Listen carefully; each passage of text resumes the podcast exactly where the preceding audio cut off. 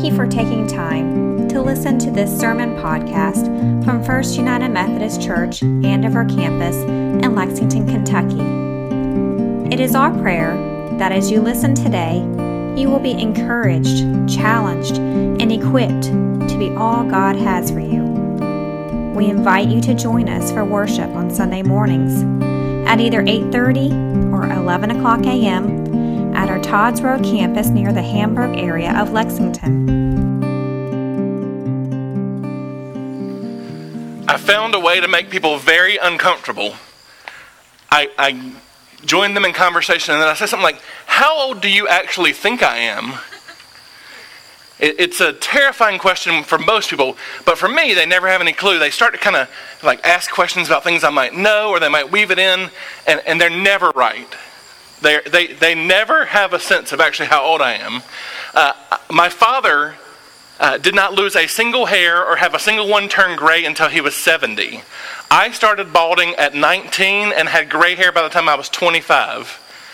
I I shaved my beard and put a hat on, and I looked like a very uncomfortable 12 year old. Like, this, mm, yeah. But I'm 38. Um, I'm 1981 is my birth year. I am the pinnacle of xennials. We, uh, we stand right in the gap between Generation X and the millennials. Uh, we, we are the pioneers of the digital revolution. We're the kids who grew up with the IBM XT in our living room with the green screen. We were the first kids who typed papers for our fourth grade teachers, and they thought we were crazy for typing because you're supposed to be learning cursive. We're the group who discovered what AOL Instant Messenger was like in ICQ chat rooms. We had the very first Nintendos. We, we were digital people. Xennials should love social media, right? We're the ones who pioneered it. I hate social media. I, I, want to love it. I want to go to Facebook and I want to see pictures of Paige's green tea and her essential oil diffusers for school. I want to see Edie passed out in the car between her six sporting events on a Saturday. These are the things I want to see. But I log in on Facebook and I see people saying, if you don't vote for this person, you're not a Christian. I want to like Twitter because it, it has the, the potential to be this place where you go and you hear sound bites of news and uh, thought leaders that you're not engaged with. But you get on there and you hear, if you're not this kind of person, you're a bigot. I want to like Instagram because, you know, what? It's just a great place to go see pictures. But instead, you're told that if you're not this type of woman or this type of man, you're not the ideal body. You've got these people getting paid lots of money to sell Doritos and bubbly water on Instagram. I never could figure out Snapchat, and TikTok is just, it's beyond me. Davis has amassed a, a ministry with TikTok Sunday School, but I don't get it. Social media stresses me out beyond belief because it tends, in my, at least the people I follow and am around, to bring out the worst. It tends to be where I get my blood boiling and want to fight with somebody over something so stupid. I have dear friends that in real life we can have the most uh, dignified conversations, but when I see them tweet something, I want to fight them. Social media wears me out and brings the worst out of me. I see every little thing and want to wade in because I think I'm right and know the best way to deal with this, right? I know why you're wrong and I'm right. I, I even when I think I have good motives, wade into stuff. Uh, recently, there was this discussion from some friends from seminary about uh, we don't need to worry about America being a Christian nation. We need to make more Christians in America. And of course, I had to wade in on that one. I said, well, what I think we need to do is make more Christians Christians. I thought I was being a little bit slick, but then I actually realized that, that this is the, the conversion that I had later in life. This move from being someone who called themselves a Christian to actually a Christian. Someone who uh, went to church and had the trappings of religion, but whose heart was actually transformed and who desired to live in the image of God. Social media brings out the, um, the human desires of my heart. It is not a sanctifying space. Despite the beautiful pictures of your families that I love seeing, it's, it's a space that makes me want to be in charge and makes me want to be the arbiter of what is good and what is bad. In social media, I stop thinking about uh, what would God desire? What is edifying and holy? How can I be an agent of God's grace in the world? And instead, I think, how can I be right? I think that's a more common problem in the life of the church than we care to admit, that we tend to operate less from how would God desire us to live, and more how would uh, our own impulses drive us. It, it's, the, it's the very thing that's happening in today's gospel text this crashing together of what God would desire versus what humanity desires. In last week's text, Peter is uh, the one who declares that Jesus is the Messiah, the Son of God. Jesus says, You're correct. Uh, I'm going to build the rock, this church upon you, the rock, Peter. Things couldn't get much better for Peter. And then, literally, we go to the next verse, and it says, From that point on, Jesus declared that he was going to go to Jerusalem. He was going to suffer many things at the hands of the, the Pharisees, and he'd be put to death. Peter thinks he knows what is right. He pulls Jesus aside and says, It, can't be, no way, not, not a chance.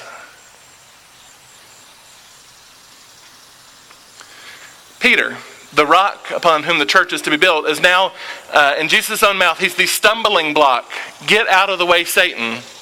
Peter, who was called earlier in the passage in Greek, when uh, Jesus calls him, he says, uh, Dute apisamu, and now he says, Hupage apisamu, get behind me, Satan. Peter has gone from a call to follow Jesus to running ahead of Jesus and, and trying to do what his heart thinks is right. What his human nature says is right, which is we're going to fight this. Surely you're not going to go to death. We are going to fight this. It seems like a reasonable thought, right? If, if our human instinct is to, to protect and to, and to serve and, and to care, saying that Jesus isn't going to go die seems reasonable, but yet Jesus has this whole flipped, inverted gospel message and says, Get behind me, Satan. You're serving as a stumbling block because Jesus now understands his vocation. God has called him to, to go to Jerusalem now to die and to be glorified. This looks nothing like what they would have expected Jesus to kind of go and do now. Saying Jesus was the Son of God, the Messiah of Israel's hope last week, was kind of like his campaign acceptance speech to be Israel's hope. This is the point that Jesus should build his army and go and defeat Rome, but instead he says this is the point he's going to go to a cross. And Peter, the, the rock, is now a stumbling block for the gospel.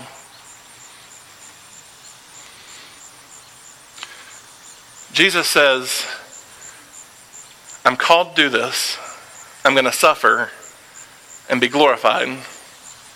And what y'all don't get, he says, is that you disciples, if you want to follow after me, you have to understand that you're called to go and to suffer and to be glorified. You're called not to be part of the winning party, but to be go and be part of a suffering party. To be on the team that is going to be humiliated in the earth's standards, but yet ultimately will be glorified.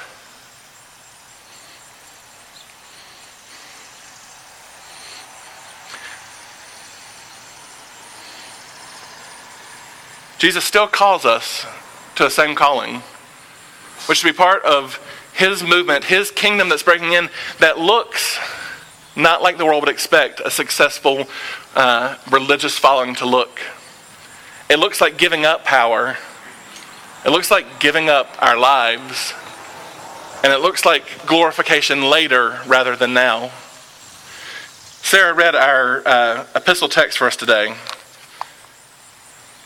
Jesus says, Take up your cross and follow me. He says, uh, you know, those who want to be first should be last, those who want to follow after me will suffer. Paul says it this way love should be shown without pretending. Hate evil and hold on to what is good. Love each other like members of your own family. Be the best at showing honor to each other. Don't hesitate to be enthusiastic. Be on fire in the Spirit as you serve the Lord. Be happy in your hope. Stand your ground when you're in trouble and devote yourselves to prayer. Contribute to the needs of God's people and welcome strangers into your home. Bless people who harass you. Bless and don't curse them. Be happy with those who are happy and cry with those who are crying. Consider everyone as equal. And don't think that you're better than anyone else. Instead, associate with people who have no status. Don't think you're so smart. Don't pay back anyone for their evil actions with evil actions, but show respect for what everyone else believes is good. If possible, to the best of your ability, live at peace with all people. Don't try to get revenge for yourselves, my dear friends, but leave room for God's wrath. It is written, Revenge belongs to me. I will pay back, says the Lord. Instead, if your enemy is hungry, feed him. If he is thirsty, give him a drink. Don't be defeated by evil, but defeat evil with good.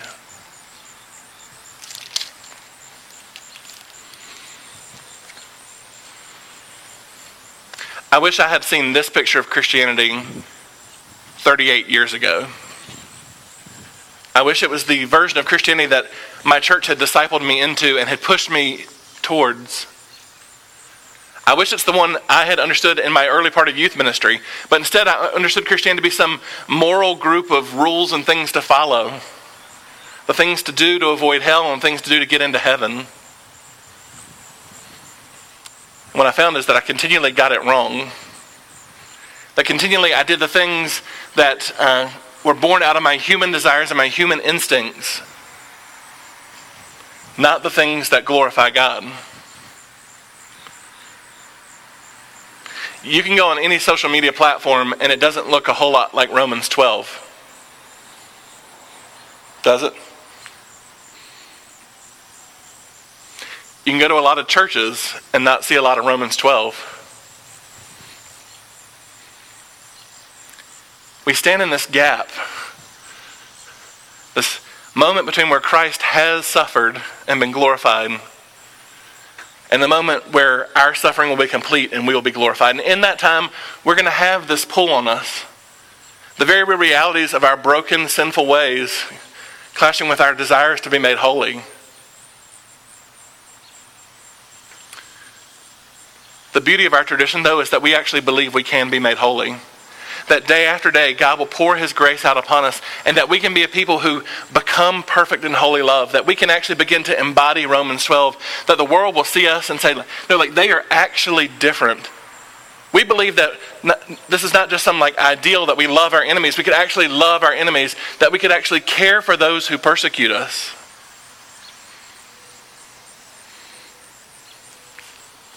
I hope you know that my heart isn't a moral religion, but a transformed heart. That my desire for Andover is the things that I've seen so many glimpses of over the last year. The way in which God has worked in and through you to be a people who embody Romans 12.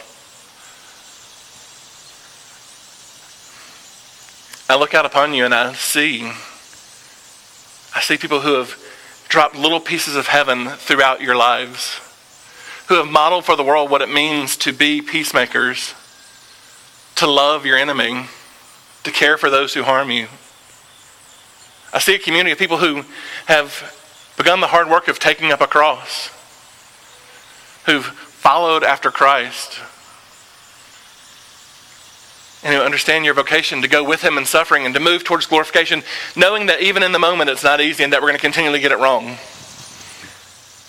I need to get rid of social media because it, it continually brings out the human side of me. The side that would say, No way, Jesus.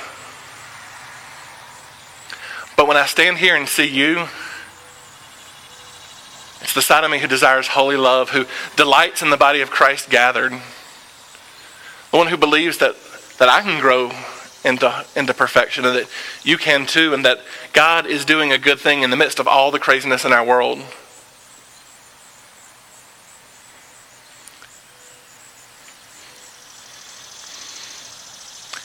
It'd have been easier if Jesus said, You're right, Peter. We're not going to do it. We're not going to suffer and die. We're going to go build up the army and we're going to fight Rome and we're going to win. Because then it would feed our human instinct. But he didn't. He humiliated himself to the point of death on a cross and died for each one of us. Poured out his spirit and gave birth to a church and trusted that we we would listen to his spirit and we would respond to his grace, that we would take up his cross and our cross and follow after him, even to the point of suffering and of humiliation, knowing that ultimately we would be glorified. Christ knew it. He trusted us to do it. So let's do it. Amen.